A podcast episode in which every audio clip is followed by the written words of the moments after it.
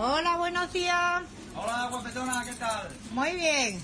¿Qué tenemos por aquí fresco? A ver. Lo que tú quieras, ya mira, ahí, todo lo que Eh, tú quieras. yo creo que unos melocotoncitos, Venga, por buenísimo, favor. Buenísimo, son exquisitos los melocotones. Vale, estupendo. Son de, de la zona, buenísimo. De la buena. Vale, Venga, un kilito de melocotones marchando. estupendo. Dos, cuatro y cinco melocotones. Y quería unos tomatitos para hacer un gazpachito. Muy ricos también, los hay de pera buenísimos. Vale.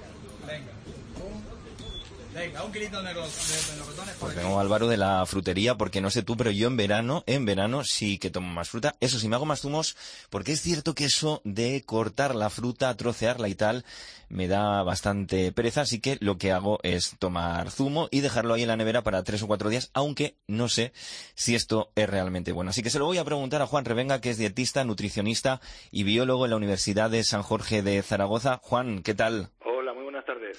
Lo primero de todo, ¿tienen las mismas propiedades la fruta tomada como tal que en zumo? No, no tienen las mismas propiedades, igual que tampoco tienen las mismas propiedades si pensamos en mermelada, que también se hace con fruta, ¿no? Eh, la recomendación que hay que hacer con respecto a, dirigida a la población general con respecto al consumo de fruta es que hay que priorizar el consumo de la fruta entera como tal, a mordiscos, en trozos, bien peladita y cortadita sobre el plato con cuchillo y tenedor, frente al zumo. Más que nada porque cuando utilizamos el formato de zumo estamos de alguna forma concentrando los azúcares internos propios que tiene el, el propio azúcar, el- la propia fruta, pero que estamos en, en una pequeña ingesta con muy poco valor de saciedad, con mucha menos fibra, pues incrementando el- la cantidad de, azúcares que si bien no son añadidos, siguiendo las, eh, la definición de la OMS, son azúcares libres.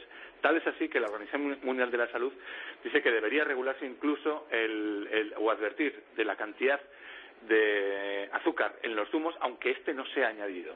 Es decir, fruta, fruta. Fruta es lo que tiene el frutero y es lo que cuelga de los árboles. El resto no es fruta. El resto es zumo de fruta, el resto es mermelada, compota o lo que fuera. Fruta, fruta. Entonces, por lo que nos estás diciendo, fruta, fruta, pero ¿se pierden vitaminas si hago un zumo y lo dejo para luego? Totalmente distinta al zumo, pero con respecto a lo que he dicho, fundamentalmente con respecto a la concentración de azúcares y con respecto a la cantidad de, fibra. Si normalmente, a ver, esto no quiere decir que no nos podamos tomar un zumo de vez en cuando, pero que no, desde luego, tomemos la costumbre de creer que estamos tomando fruta por el hecho de estar tomando zumo, porque estaremos haciendo normalmente eh, peor. Eh, ¿Y se le van las vitaminas? No, pues realmente en el tiempo que nosotros hacemos un zumo y luego nos lo tomamos, aunque pasen 3, 4, 5 o 6 horas, pues la verdad es que no hay una pérdida sensible de vitaminas. Pero no obstante, mm, la respuesta anterior sigue siendo válida. Fruta, fruta. Entonces, si yo me hago un zumo, lo meto en la nevera y lo dejo para más tarde, ¿no pierde las vitaminas? Forma sensible o apreciable o significativa, no. Si nos ponemos con un espectrómetro de masas a medir cantidades infinitesimales, probablemente encontraremos alguna diferencia, pero no es significativa. ¿Cuál es, Juan, la mejor forma de conservar entonces las frutas en casa? Pues va a depender de la, de la fruta que estemos considerando, que es una fruta tropical, que es una fruta de temporada. En líneas generales, casi todas las drupas que, que empezaron a principio de verano eh, o finales de la primavera, como puedan ser las ciruelas, las, eh, las las cerezas, los melocotones, los paraguayos, pues viene bien conservarlos en el, en el, en el frigorífico. Al igual que sucede con el caso de las curvitáceas, que también son una, fruta, una familia de frutas muy típicas del verano, como son el melón y la sandía. Pero siempre en estas, una vez que la- conviene con- conservarlas también en frigorífico, pero siempre en estas, una vez abiertas, va a haber que protegerlas con un film transparente, con un eh, mejor que otra cosa, más que papel de plata, para que de alguna forma no se resequen y no, y no se oxiden. Y hay que tener en cuenta que en cualquiera de los casos la, la sandía dura un poquito menos que el melón. ¿Estaríamos haciéndolo bien si comemos cinco piezas de fruta al día?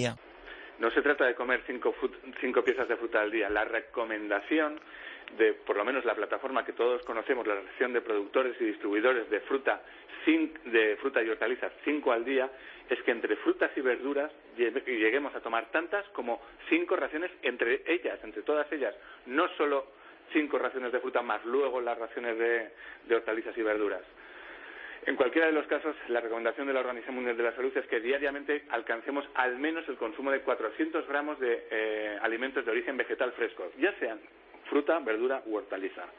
Con lo cual, no nos obsesionemos tanto con las raciones y pensemos más en que en nuestro día a día los alimentos de origen vegetal fresco tienen que tener una presencia significativa, muy significativa, más de lo que actualmente tiene. Y de esta forma yo creo que el, modo más sencillo es considerar que, por lo menos en todas las comidas y en todas las cenas, que son las comidas principales, eh, los postres van a ser fruta, en su gran mayoría, en el 95% de todos los postres de nuestra vida, fruta entera, y que además, tanto primeros como segundos, o el plato combinado que, llegamos a planificar, que tenga un contenido también importante o desde luego visible y patente de eh, alimentos vegetales frescos, en este caso más bien hortalizas o, verduras, que podrían ser en forma de, en este tiempo, pues sopas frías como el gazpacho o la bichisuas, podríamos hacer escalivadas. O sea, no pensemos solamente en lechuga o pensemos solamente en judía verde, sino que hay muchísimas otras preparaciones que incluyen esta gama de productos, incluidas evidentemente las frutas, y con las cuales eh, embellecer nuestro patrón dietético.